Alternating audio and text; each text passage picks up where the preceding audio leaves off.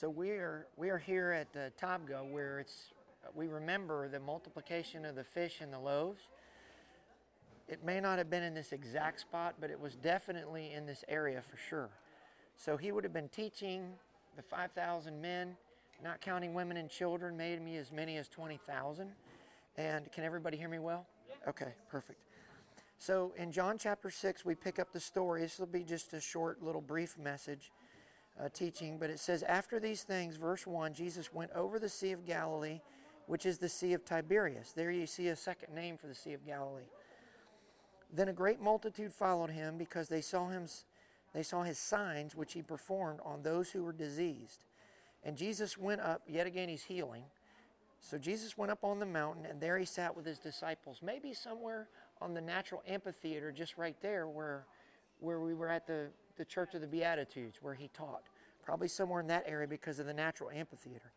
Now the Passover, a feast of the Jews, was near. Then Jesus lifted up his eyes and seeing a great multitude coming toward him, he said to Philip, Where shall we buy bread that these may eat? But he said this to test him, for he himself knew what he would do. I love when God, anytime God asks you a question, he's not looking for information, he's trying to teach you something. Verse 7 Philip answered him, Two hundred denarii worth of bread is not sufficient for them, that every one of them may have a little. So the first thing we discover is Philip's unbeneath, uh, unbelief. One denarii was a day's wages. So 200 denarii was 200 days' wages. He basically says, Jesus, 200 days worth of work, the money from that would not feed all these people. Are you kidding me? If 200, even with 200 days worth of food, everyone at best could have a small snack. What are you doing here? He totally filled with unbelief. Then the next verse, we find Andrew's doubt. Verse 8 says, One of his disciples, Andrew, Simon Peter's brother, said to him in verse 9, There is a lad, a boy here, who has five far- barley loaves and two small fish, but what are they among so many? So Philip has unbelief, Andrew has doubt. Here's a boy with five barley loaves. Barley loaves were for poor, bread for the poor. And the two fish were very small fish, probably the size of sardines.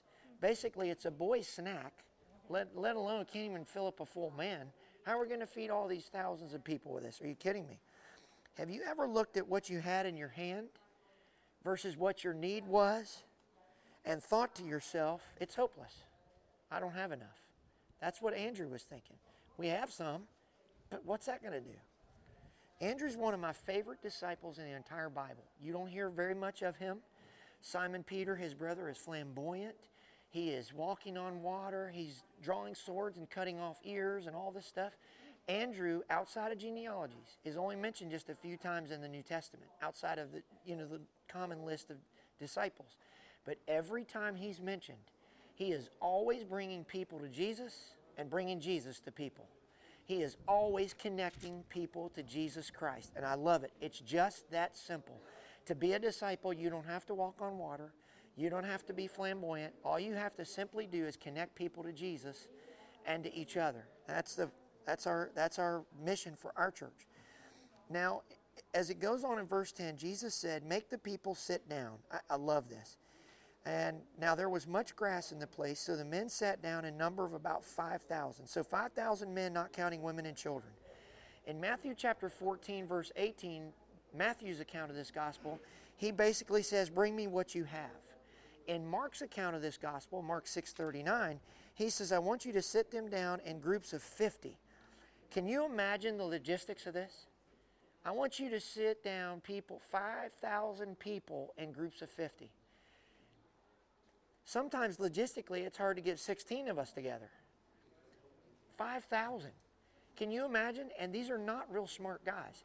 One, two, three, 39, 40, 40. And someone interrupts him and he goes, Where was my count at? Oh. One, two, three, four. And they're in his ear, Andrew, Andrew, shut up, shut up. I'm going to lose count.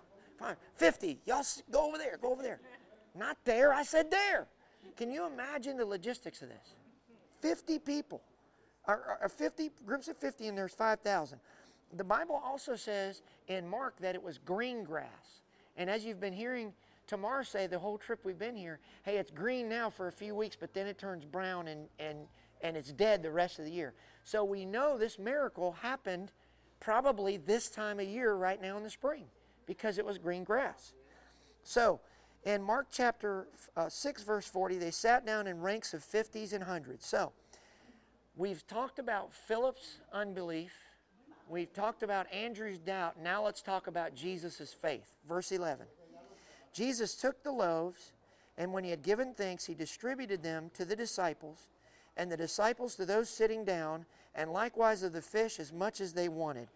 So in Matthew's account, it says Jesus blessed it, he broke it, and he gave to the disciples, and then the disciples gave to the people. I don't want you to miss this. This is powerful here. The miracle actually happened in the hands of the disciples. He gave to the disciples, and the disciples distributed to the people. If you read the Gospels there, the miracle happened when the disciples obeyed Jesus and gave what they had. So I have a question for you. I wonder what miracles are not happening because we're not giving what we have.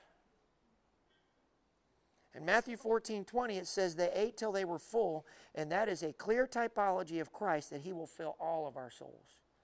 So, verse 12 and 13 So when they were filled, when they were filled, He said to His disciples, Gather up the fragments that remain so that nothing is lost. Therefore they gathered them up and filled twelve baskets with the fragments of the five barley loaves which were left over by those who had eaten. In Mark's account of this, basically it, it reiterates that Jesus was asking them to take inventory. Go see what we have. And I want to I want to close this out with this thought. Jesus is not bound by what you have lost in your life, but will multiply what you have left. Many times people will come to Christ and they'll say, Well, I've thrown my life away. I've wasted too many years not serving Christ. I've thrown my money away. I've thrown this away. I've thrown that away. Jesus is not concerned with what you lost, He is able to multiply what you have left. So the eyes should be on Jesus and what He can do and not the mistakes that you have made. Amen?